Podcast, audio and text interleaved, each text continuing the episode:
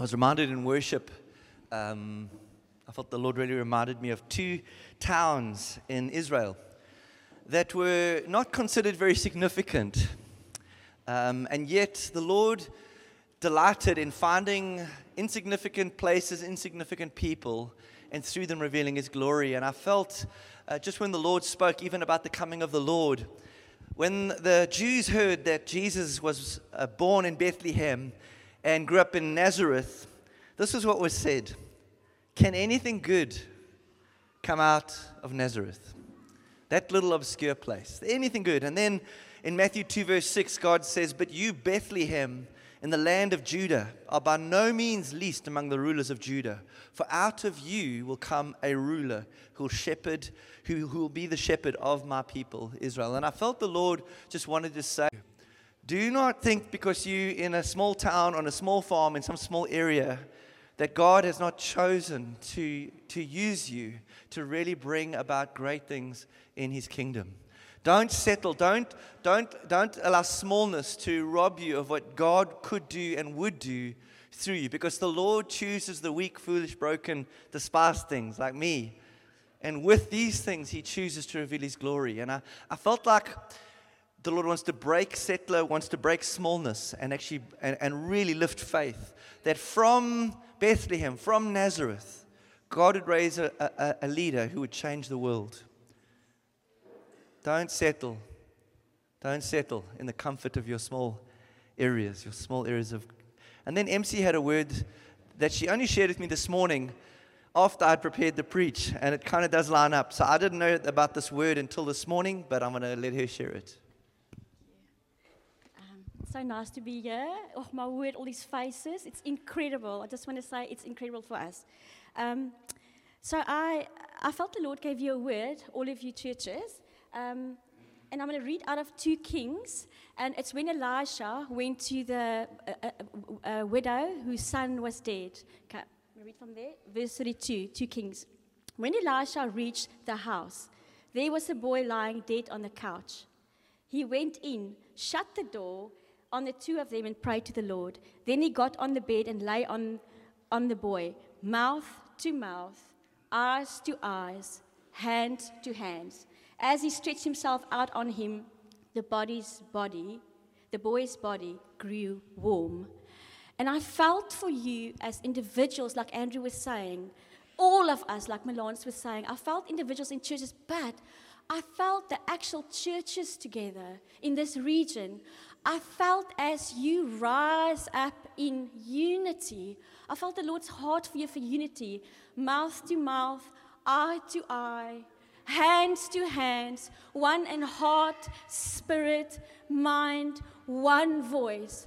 I felt the Lord say, the, I saw the body began to grow warm. And the warm started rising, and I felt it spreading, and I saw it spreading through the valleys and the hillside and the countryside. And it was spreading, and it's the glory of the Lord. It's the glo- glory of the Lord, but it will come through unity, heart to heart, one voice, one heart, one spirit. And I just want to encourage you, like Andrew was saying, um, be encouraged, do not be discouraged. Run, run with what you've got, run together with what you've got, and look up because the Lord is with you.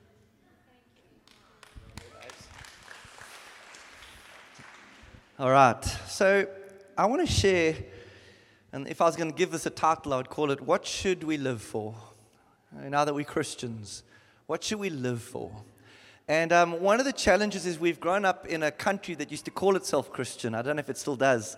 I see they've taken any reference to God off our new coinage. But uh, in some ways, South Africa's never really been a Christian nation. Because you can only be a Christian when you're born again by the power of the Holy Spirit. And a nation can't be a, a saved. The only nation that ever was that kind of nation was Israel. But now we're within this nation and we are the people of God and we ourselves are those who are Christians. But the problem is this. Many of us have grown up with a Christianity that is just basically, well, I'm not a Muslim, so I'm a Christian. Or, uh, yeah, I sort of believe in Jesus, and so, yeah, I'm a Christian. But Christianity is not just a, a, vague belief in Jesus, it is a life transformed by the power of the gospel that brings us into an entirely different worldview and an entirely different reason for living. And so, what I'm hoping to do this morning is to lift our eyes to what, how does a Christian live once he's been saved? What are you supposed to give yourself to? What are you supposed to wake up for on Monday morning? When your week starts? What is the primary drive and the thing that you live for? The priority of your life? Is it your career, your family, your kids? What is that thing that you and I should live for? And maybe to begin with, uh, uh, gonna, we're going to end in scripture because I think we need to lay the foundation of the Bible in this matter. But I remember getting saved at 20 years of age. And uh, I still remember it was one of those life defining moments for me that changed my, my whole understanding of everything. And I, I, had this encounter with the Lord that was very, very powerful. And it really did change me. And I, I want to share that with you because for me, this was my life defining moment. I had met him, I was born again, and I'd been serving Jesus to some degree for a while. And I remember it was a Sunday afternoon. I had been to church that morning and I had had a busy week. I was quite tired, and I really didn't feel like going to church that night because I used to go to church morning and evening in those days. And so uh, it was about three o'clock in the afternoon, two, three o'clock in the afternoon. And I knew I should go to church that night, but I didn't feel like it. Ever felt like that? And so I kind of was like, ah, throwaway line. I, I had this, I don't know why I said it, but I said this to the Lord Lord, I don't feel like going to church tonight. Show me what love is, and I go to church tonight. And I, I don't know why I said it. I didn't actually expect anything to happen. It was a throwaway moment. But I think the Lord was somehow working in me in that moment. And so I said that little say and figured, what's going to happen? I'm going to end up going, not going to church tonight. But in a moment, I had this very powerful encounter with the Lord in the little house that I was, or flat that I was living in. And I remember I was standing at my desk, um, and the next minute I, I was taken into the best I can explain it was a vision trance type thing. And I know trance is a bad word, but it did feel to me like this wasn't just a vision, this felt to me like an experience, like the Holy Spirit took me into an experience. And for those of you that are worried about my language right now, maybe the best I can give you is where Paul the Apostle speaks about someone who was taken into the third heaven. And he doesn't know whether it was in the flesh he doesn't fully understand it, but he had this encounter. This is what it felt like for me. And in the vision, I was taken into, I don't think it was the third heaven, but it was heaven. And um, I remember standing on the one side and um, just a sea of people. I'm going to shorten it a little bit a sea of people worshiping the Lord. And I remember when I was able to look at him, seated in glory. It was Jesus, King of Kings, and Lord of Lords. The Bible uses that language to explain him.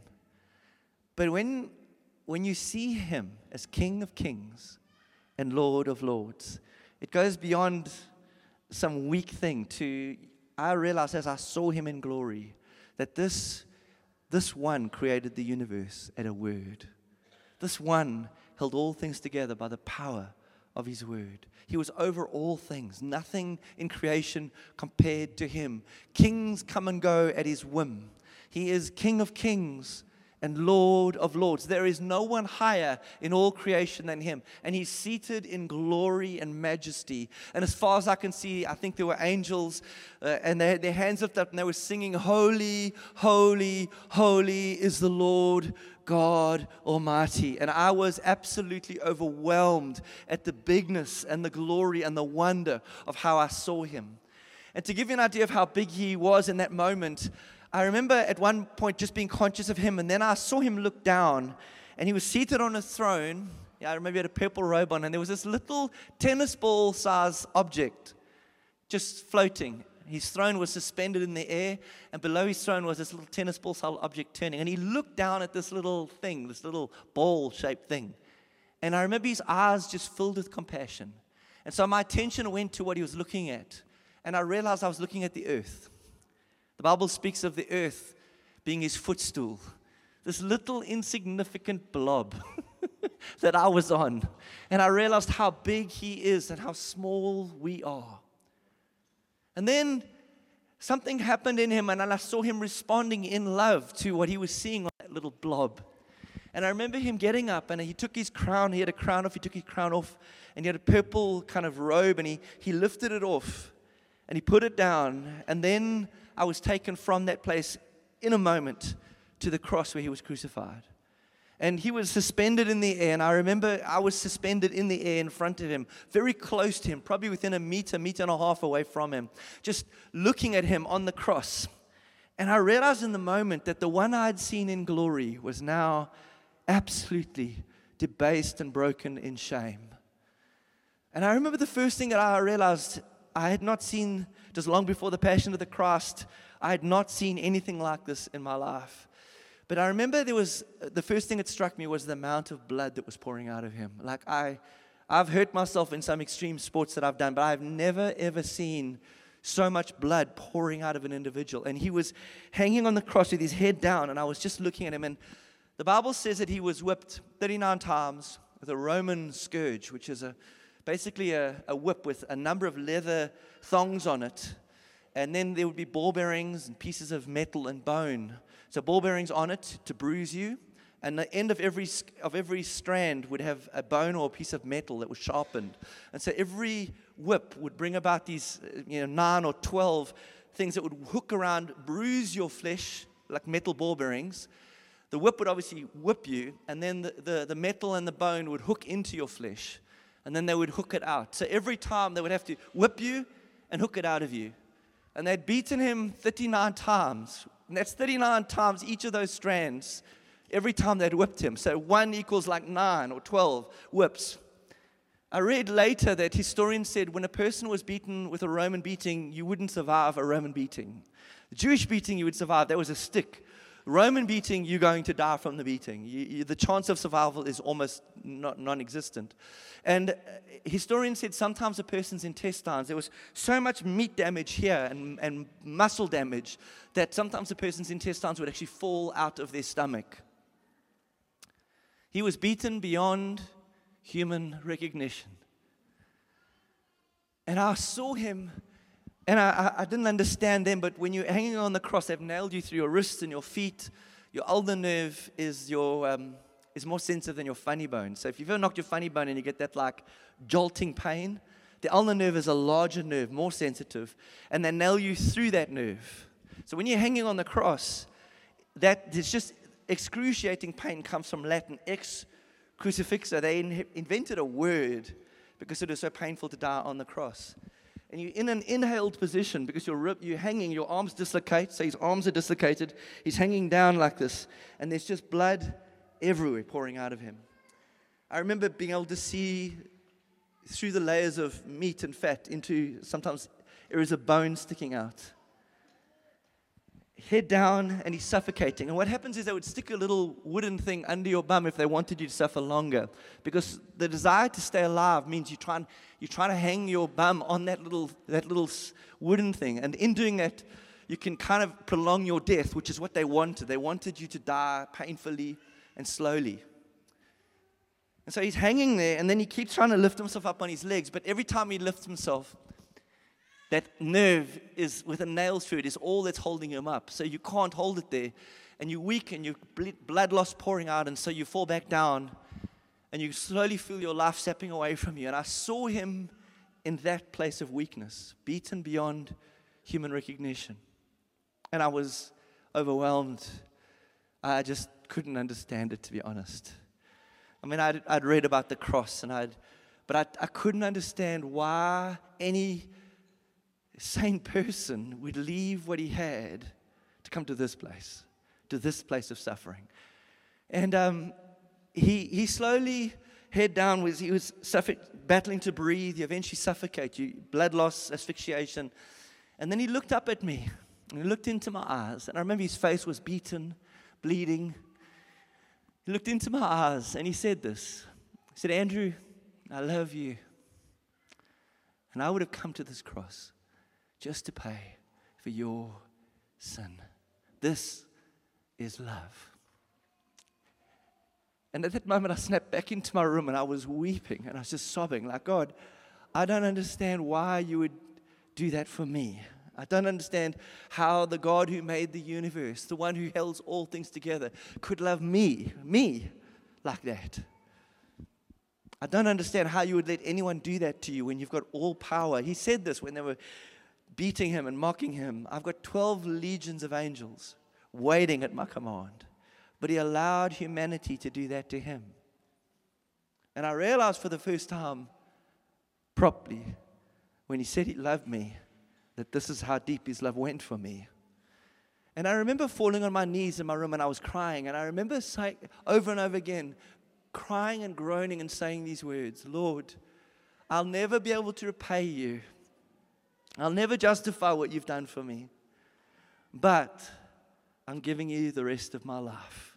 It's yours. It's yours. I can't live for me anymore, God. When I see what you've done for me, I can never live for me anymore. I'll never be able to repay you, no matter how hard I serve you, no matter what I do for you, because the sacrifice was that great. But I'm yours. You've won me. I'm yours. And that changed the course of my life. And I began to live for God, where before that I lived for me and for the things that I loved. And that experience, I know many people have said, I wish I could experience what you experienced. You don't need to experience what I experienced because the Bible is very clear. Everything I've said is in the text.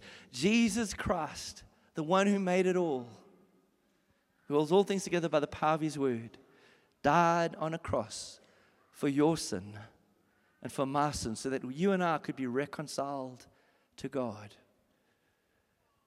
How do we live in the light of the cross? How do we live in the light of the fact that God came to redeem us from the way we live and the things we do and to bring us into relationship with Him and into working with Him on the earth? And in 2 Corinthians 5:15, the writer Paul gives us a, a clear message about out of this. And he says, And he, Jesus, died for all. That means what he did for me, he did for you. I believe this with all my heart because Jesus said, I leave the 99 to find the one. We often think he died for humanity. Jesus has always been about the one. If you were the only person that he'd made, or if you were the only person that would respond to what he did, he died for you. It was a personal thing for you. He made you from dust. He formed you in your mother's womb. He dreamed and planned things over your life.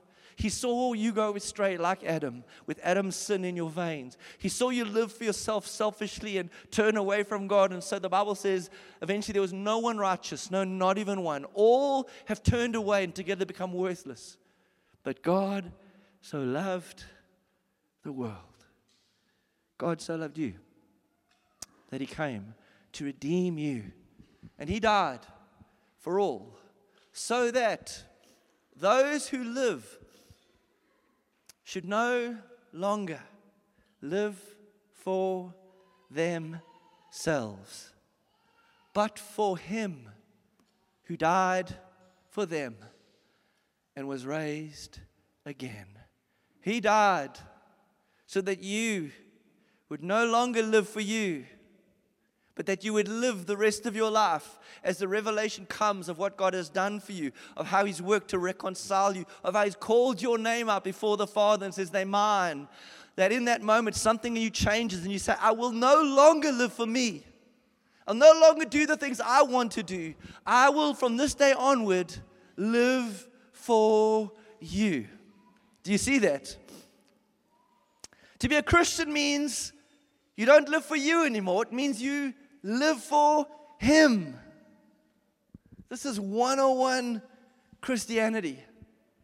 And I fear that we've settled for a form of religion without the power thereof. We've settled for people saying, I'm a Christian, but they live entirely selfishly and don't give themselves to the one who died on a cross to save them. I am not my own, the Bible says. I was bought with a price. The price for me was the blood of the Lord Jesus Christ. And so, when we bring that into this context, do you understand? And I would ask you this question Is that scripture true for you? Honestly, are you living for Him? And to, to show what you live for, you just have to look at your diary. What are the priorities of your life? What is the deep motive of your life?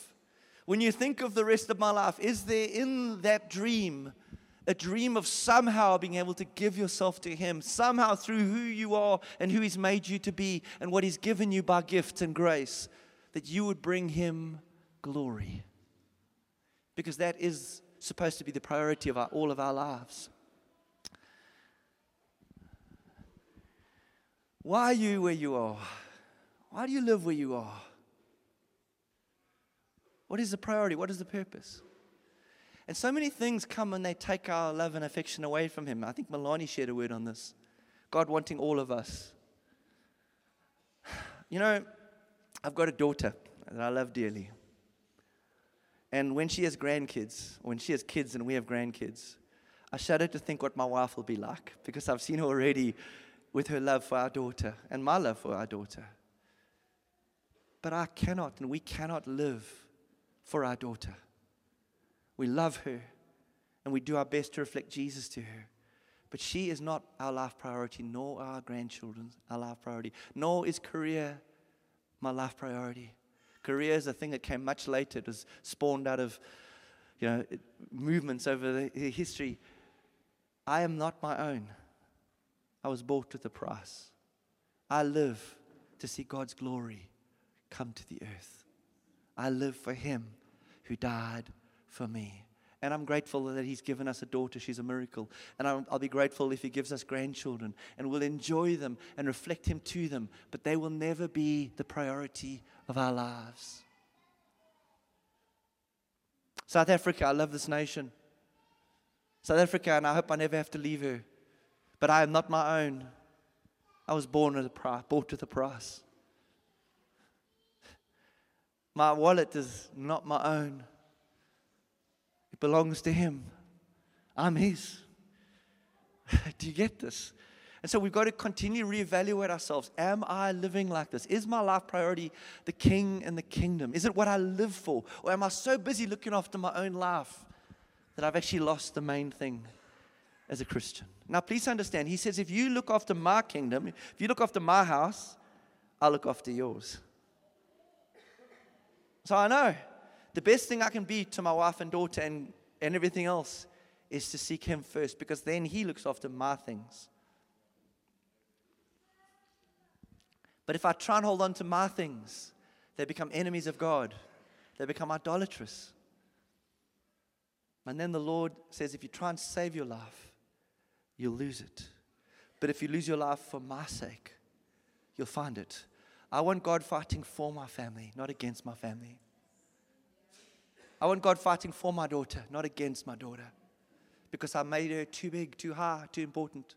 I want God to be fighting for my business, not against my business. Because if our business is more important than the king and the kingdom, then my business is an idol.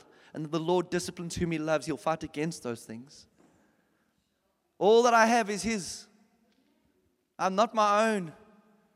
I was bought with blood, for goodness sake, off the fields of slavery to sin. And now I'm a slave of God. I'm a son and a slave. And He seated me at His table and He's given me an everlasting love. How can I live for me in the light of this great sacrifice and this great love.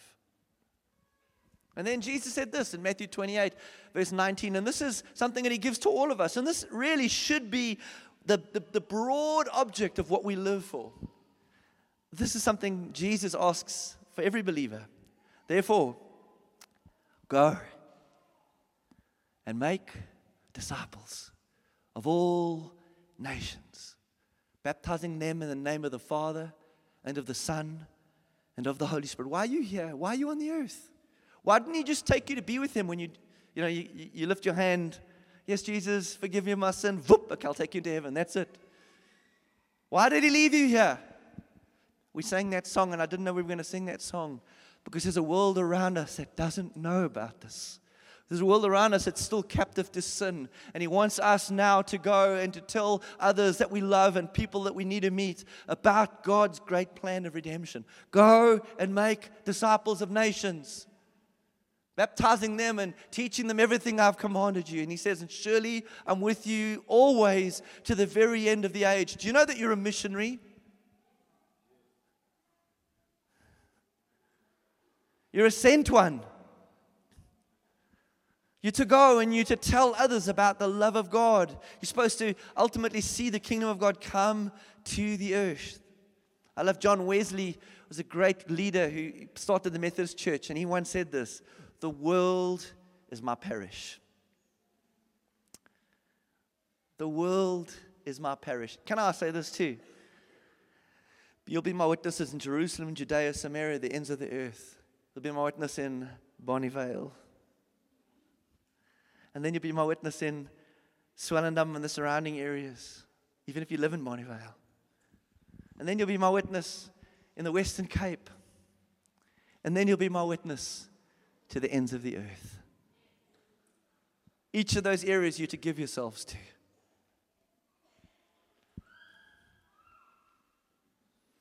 And in the church, everyone's involved. It's not like, yeah, we'll pay that oak to go and do the job.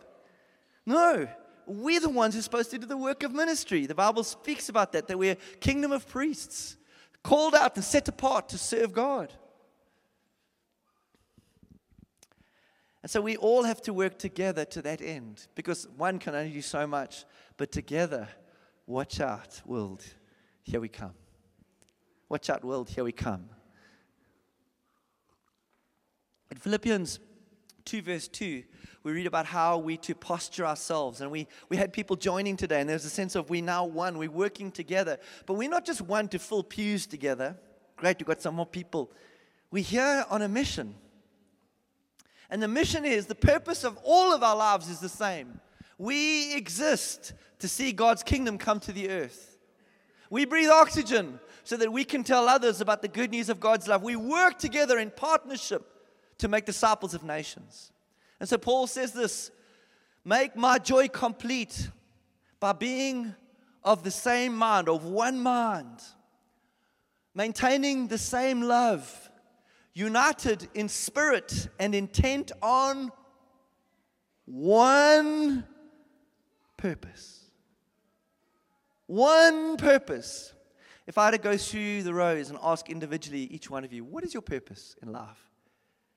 If you had to say, well, I, uh, I want to be an accountant, or I want to be a married, or oh, no, no, no, no. Then we're going to have lots of purposes. Our intent is not those things. Those are, those are blessings and benefits. We're intent on one purpose. Every one of us should think like this. If I'm in Swellendam or wherever I am, I'm here to make disciples, but I'm not bound to Swellendam. I'm intent on one purpose. And while I'm in Swellendam, I'm going to reach as many people with the good news of Jesus, and I'm going to bring them into an understanding of what it is to belong in the family of God. I'm here to make disciples with others, to work together, one mind, one heart, one purpose. And so we've got to change the reason we live. We've got to change what we wake up for. We've got to put to death our flesh so that we can live for the one who died for all of us. And I do promise you this. I can't, well, I can, Jesus says this. If you lay things, give things up for me, you will not fail, you'll, you will not fail to receive a reward in this life and the next. 30, 60, 100 times what you give up. God is faithful to look after us as we seek his kingdom. So we to have this one purpose, and, and again, now what, how does this work? How do we make disciples? How do we? I mean, you can go on the streets and you can you can pray the sinner's prayer with somebody. Do you want to accept Jesus in your life? Yes, I do. Okay, let's pray this prayer. But that's not going to disciple them properly. And God has chosen a way of changing the world. Really, two things a message, the gospel, and the church. The church is the vehicle he wants to use to change the world. We drove this morning from Lennon Hetty's house in Swellendam and we climbed in a Nissan X Trail. Forgot what it was there. Nissan X Trail. It's a car designed with a purpose. And we traveled how many kilometers? 45 kilometers. We did it in about half an hour. If I didn't have the vehicle, I'd still be walking. In fact, I don't know if I would have walked with this rain. because God, we design vehicles to do something. God has designed a vehicle to change the world, and it is the church. It is the church. It's us. It's how we are together, how we work together, how we give ourselves to one purpose. And we see this in Ephesians 3, verse 10. His intent, God's intent, was that now through the church, the manifold wisdom of God would be made known to the rulers and the authorities in the heavenly realms. Do you know that every region has rulers over it spiritually? You've got governors in the natural and you've got governors in the spiritual, rulers and authorities in the heavenly realms. And you'll see that over cities, you'll see that over regions. You'll see you can come into. And those are really. Let me ask you a question. Who is king of the earth right now? If you say Jesus, not actually. Not actually, because the Bible says we don't see all things yet bowing to him. We will see when he returns. Then every knee will bow and every tongue will confess that Jesus Christ is Lord. But right now, who's the Lord of this earth? Satan, the God of this age, the prince of the power of the air, the king of this world. And he rules and reigns on the earth. And in a sense, he's blinded men to the power of the gospel. He's blinded men to Jesus. And he's, and he's working through media, through everything to try and make them think a certain way about the king and the kingdom. And he even, the Bible even says in the end times, he'll blaspheme the people of God. He'll make us out like we haters. You hate people. You judge people. No, I judge no one. It's not my place to judge man. I'm a sinner too, saved by grace. But I want to tell you if you want to, if you want to be accepted by God, there's only one way to do that through the man Jesus Christ. There's no other way but through him. And you must turn from a way of life, be it homosexuality, be it sexual immorality, be it financial immorality, be it whatever immorality it is, we turn from our sin and we turn to Him. We're all sinners saved by grace. There's no one righteous among us except Him. I'm not judging you. I'm just, I just wish you'd get saved because I remember what it was like to be a sinner, to be sexually immoral, and it sucked. Like we sang in that song. It offered the world and it took everything away. We're not haters, we're those that love. But the devil is working to malign us, to blaspheme us. That's the Bible actually uses the word blaspheme the church and the king. But God has an intent. You can say all you want about the church, but God says this I'm going to build my church. And the gates of hell are not going to prevail against what I build. As the church gives itself to Christ and bows and says, We live for you and for your purpose, as we join together as one new man in Christ Jesus, as we all love one another as He's called us to, we become an unstoppable force. The gates of hell and the rulers and authorities in the heavenly realms can't hold back the church. And so the church starts to advance. And as we advance, the church becomes the vehicle that changes the world. The church. And who is the church? You're it. You're it. In each of your areas, you're it. And as you join together, as you love one another, as you work with one purpose, Hell can't hold you back. But if hell sidelines you and gets you distracted and keeps you busy with your own things, then you'll never properly be the church because you won't be the church yielded to Christ. You'll be a compromised, lukewarm, watered down, demonically bound church. You say, what do you mean demonically bound church? Simon Peter, an apostle, at one point gets his story wrong and says to Jesus, Jesus, there's no way you should be crucified. There's no way you should die. And Jesus turns to an apostle and says, Get behind me, Satan. You do not have the things of God in mind, but of men. Can I say, in any church that's got the stuff of men in their hearts, not the things of God, you're bound by Satan, just like he was. We were bought to live for him and for his glory.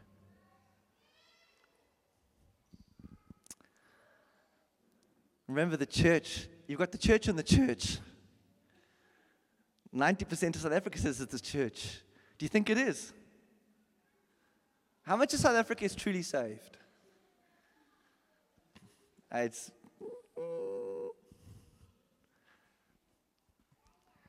can see it by the way we are. Uh, my guess, South Africa, my guess is maybe maybe two percent. Maybe I'm being generous. I just hope I'm in that two percent. Like Lord, please, when you come back, remember me. Let, let me be found in you, Lord. Let me not be found living for myself anymore, but for Him who died on a cross for me, for I am not my own. The church is the answer. And I want to say some things.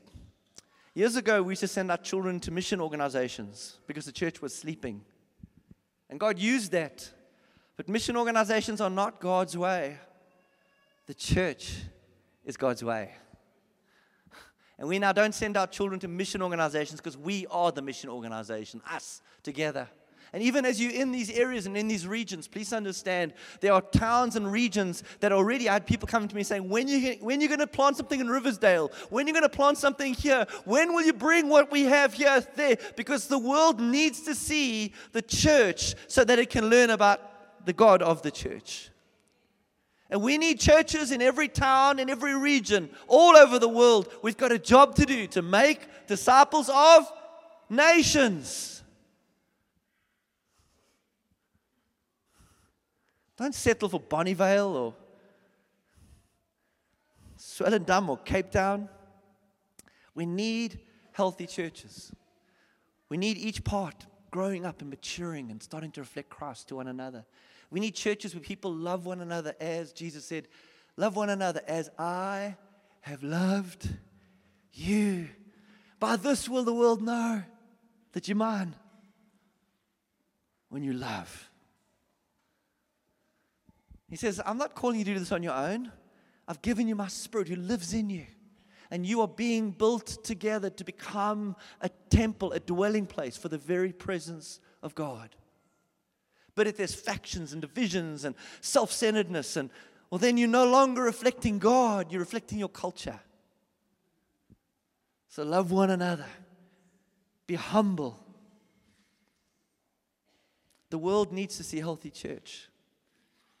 And in Acts 2 42 to 47, we see a little, little pick of what a healthy church looks like. And I want us to just look at this because this is the church, this church changed our world. If this church didn't happen, we wouldn't be here today.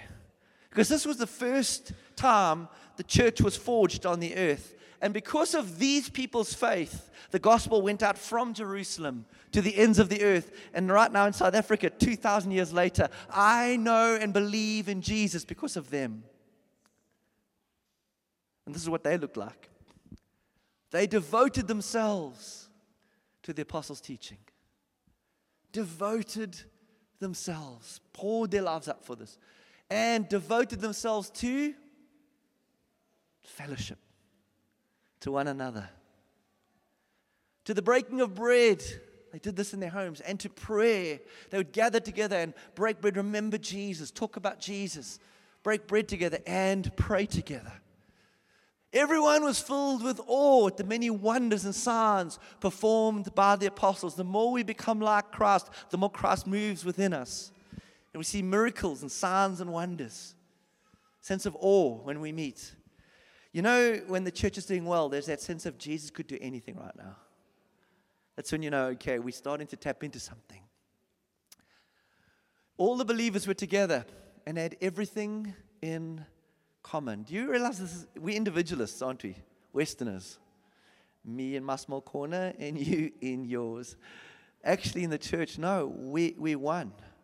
We one new man in Christ Jesus. They sold properties and possessions and gave to anyone as he had need. They loved, they properly loved one another. If there were lazy people in their church, we actually read later, Paul says this. If there's someone lazy among you, speak to them. If they're not working because they're lazy, speak to them again. And then if they're really lazy, bring it to the church and, and basically ask everyone in the church to not help that person. That's when the church is getting healthy. We have to call people up and say, Hey, Len, would you come up? And Len comes up and say, Len, we've spoken to him about laziness. We've tried to provide work for him, but he's just mooching off the rest of you. So stop helping him. If you see him on the street corner, don't help him because you're not helping him by helping him. All right? And the church goes, Okay, we won't help Len, we'll help everyone else. When last did you see that done in church? That's in the Bible. We're so far this side that we actually have to grow up until we get to that side. Every day they continued to meet together in the temple courts. They broke bread in their homes and ate together with glad and sincere hearts. It wasn't just a Wednesday night. It was family, it was community. They loved one another. When you love someone, you want to be with them. And listen, there's been like and love, eh? Jesus didn't say like one another. Love one another. Love covers. Love believes the best of. Praising God, worship, and enjoying the favor of all the people. And the Lord added to their number daily those who were being saved. Do you know why people got saved daily into that? Because when you look at that, you start to see what God's like. And when the church starts to reflect what God is like, people walk into even our meetings, they walk into our fellowship, our families, and they go, Truly, what I'm experiencing here is not of this world. I don't understand it, but I want it. And the message of the gospel rings out and brings them in too so that they can believe. The only way, and I'm nearly finished, the only way the world will ever see Jesus is if we become the church that He's looking for. In Ephesians 1, verse 22 and 23, listen to this. And God put all things under Jesus' feet and gave him as head over all things to the church. So, Jesus, God puts all things under his feet and, and gives him headship over the church, which is his body, the fullness of him who fills all things in every way, or in all in all. In other words, this if you want to know what Jesus is like, you should actually just be able to say, go look at the church. Because the church is his body. The fullness of him who fills all things in every way. When you love one another, who are you really loving? You're loving him. What you do for the least, these little ones of mine, you did it for me, he said when Paul persecuted the church, he was chasing it down to Antioch. Jesus meets him on the road, says, Why are you persecuting me? And Saul's like, Who are you that I'm persecuting you? You're the Christ in heaven. But if you touch the church, you touch him. The church is the fullness of him who fills all things in every way, and you are members of his body. And each one of you has a part to play. And when all of you play your part, the body starts to look like him. You are not to fill a pew. You're to grow up and mature so that you can reflect Christ to us. And when you play your part and I play mine, and we all work together with one purpose to disciple nations, hell can't stop us. Hell can't stop us. We've settled for so much less than God's intent.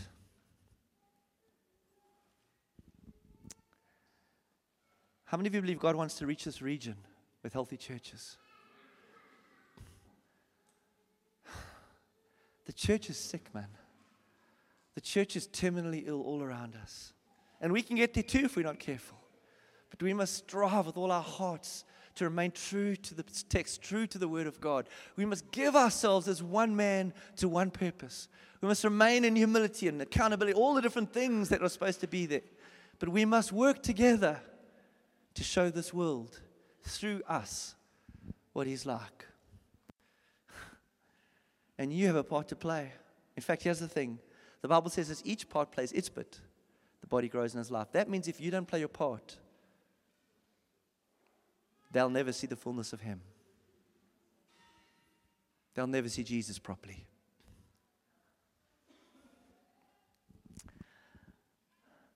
And we need to work together. And I would ask you to sacrifice for this region and the regions beyond. If we do end up in Riversdale, wherever we end up, are you prepared to disciple nations, to travel, to minister, to serve, to help with kids, to help with worship? Because you live for Him, you live for the purposes of Him. I'm going to finish with a, a strong warning and then we finished. See, I, I wanted, to be honest, I want to give you no option but to do the things that I believe the Bible is asking you to do here. The, the, the, the thing that terrifies me the most is that you're going to walk out of here and just carry on the way you were. Surely the Word of God, when it comes, it, it changes us. So Peter writes about the end times.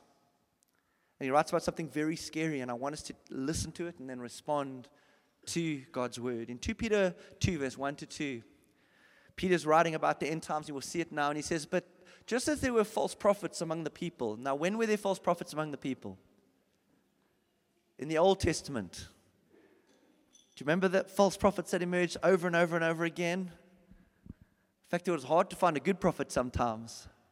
In the time of Elijah, he said, I'm the only one. And God said, No, I've got a few others hidden you don't know about. But for Elijah to say, I'm the only one in a nation that should be serving God, that's a very scary concept. Then he says, just as that happened then, so there will be false teachers among you. Now he looks forward. He looks back and he looks forward. And where's he looking forward to? To us. He says, like there were false prophets leading people astray then, there's going to be false teachers in the end times. They will secretly introduce, in other words, you're not going to see how it got into your thinking, but it got into your thinking. Destructive heresies. Even denying, and this is how you know, you know it's, it's a destructive heresy, even denying the sovereign Lord who bought them. If your Christianity doesn't lead you to this place, sovereign Lord, the word is karios. It's literally the Lord of a master. That's the direct, the word is Lord. It's a Lord. Karios is one who has slaves, who bought them. Do you get the language of slavery?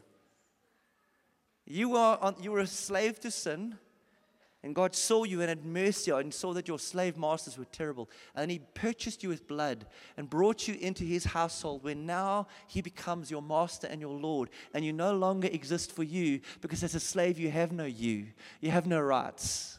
You live for your master. And thank God your new master is a good master. And He calls you son and daughter and seats you at His table. And He treats you in a way that you do not deserve. But make no mistake, in your heart you must remember I was bought. I'm not my own, I was bought to the price. And He is my Lord, and as a slave, I live for my Master's glory. Any doctrine that doesn't lead you to that place is a destructive heresy that secretly sneaks in. If you think you can be a Christian and live for you, you're deceived. And you deny the Lord who bought you. And, he warns, bringing swift destruction on themselves. I am not my own. I was bought with a price. My master, I thank God he saved me. Because I was a drug addict and I was sexually immoral. And I did everything that my heart wanted to do. And it felt amazing for a while, but in the end, it started to destroy me and destroy me inside. I began to feel it, what it was the sin corroding and destroying the image of God in me. But my master saw me and had mercy on me. And though I was a slave to sin, he spent blood to save me. And so now I'm not my own. I'm not my own. I live for my master. I live to see his kingdom come on the earth. My story is yours too. For we all have sinned and all have turned away. God laid on him the iniquity of us all so that we won't live for us, we'll live for him. And so I want to close the session with this. Who are you living for? Honestly, I mean, who are you living for?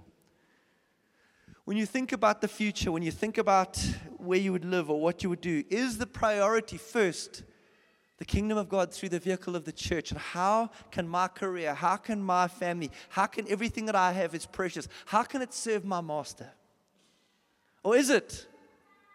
I go where it's good financially, I go where it's good for my family, I go. The one is living for the master, the one is living for me. You are not your own. You were bought with a price. And you were made to live for Him. Can we pray together? Let's bow our heads. This is not a heavy word, it's a glorious word. For the Lord wants to share His inheritance with you, He wants to bring you into His plans and His purposes. And He promises that as we seek His kingdom first, He'll be with us to the very end of the age. We will know Him more dearly and more closely as we place His kingdom as our life priority. And just, I, I want to ask you something as the people of God. Would you, in the light of these scriptures, choose to no longer live for you, but for Him who called you? Would you come before your master and say, Lord, you've saved me? Lord, I belong to you. Here's my life. Here's my everything. I will seek your kingdom first from this day onwards until I stand before you one day and hear you speak over me. Well done, my good and my faithful servant. Father, I belong to you. Use me to glorify your name. Use me and use us to reveal your glory and your wisdom to the rulers and the authorities throughout the Overberg regions and beyond. That through us working together as one man, we'll see your kingdom come on the earth. We'll see people changed by the power of the gospel and brought through into healthy churches and growing and maturing and then going again so that we can make disciples of nations as you asked us to. From this day onward, God, I give myself to that end. I am yours. My family is yours. Use me as you see fit, Lord. And if that's you, I want to ask you in response before the King who right now is with us in this place. I want to ask you to commit yourself with me to the purpose of the King. For the scripture says that we would no longer live for us, but for Him who died on our behalf and was raised again. And if you, together with me as one man, would say, We are yours, Lord, sovereign Lord, sovereign Master, we commit ourselves to that end. Then I'm going to ask you to stand with me. We are yours, Lord. We're not our own. We're not our own. Father, I want to thank you that actually this is why Jesus died that God, you would draw unto yourself men and women and bring them into fellowship with yourself. That through them, God, we would see your kingdom come on the earth. Father, we stand before you as one new man. We came as individuals, but now, Lord, we've been joined together in you and in your Son. Here we are, Lord. Take our lives and use them for your glory. We bring you our careers. We bring you our families. We bring you everything that's dear to us, Master. You are our Lord. Help us, Lord, in your grace, in your mercy, in your kindness. Help us when we're weak, when we stumble, and bring us back to this place that we will live for the Master. We will live to disciple nations. We'll live to work as one man with one purpose no one caring for themselves, but living to love one another and to bring your kingdom to this fallen, dark, broken world. Father, my prayer is that you would come upon each one, each one is a living sacrifice, each one precious to you, Father, each one here carrying a unique purpose and a unique destiny, a unique grace, a sense of your presence and your life in them. Help us to mature in these things and to become the fullness of Him who fills all things in every way. That, Lord, as we grow, that the world would come and visit us and see what Jesus is like. Even as he said, If you've seen me, you've seen the Father, we would say, If you've seen us, you've seen Christ. Glorify your name, God, we pray.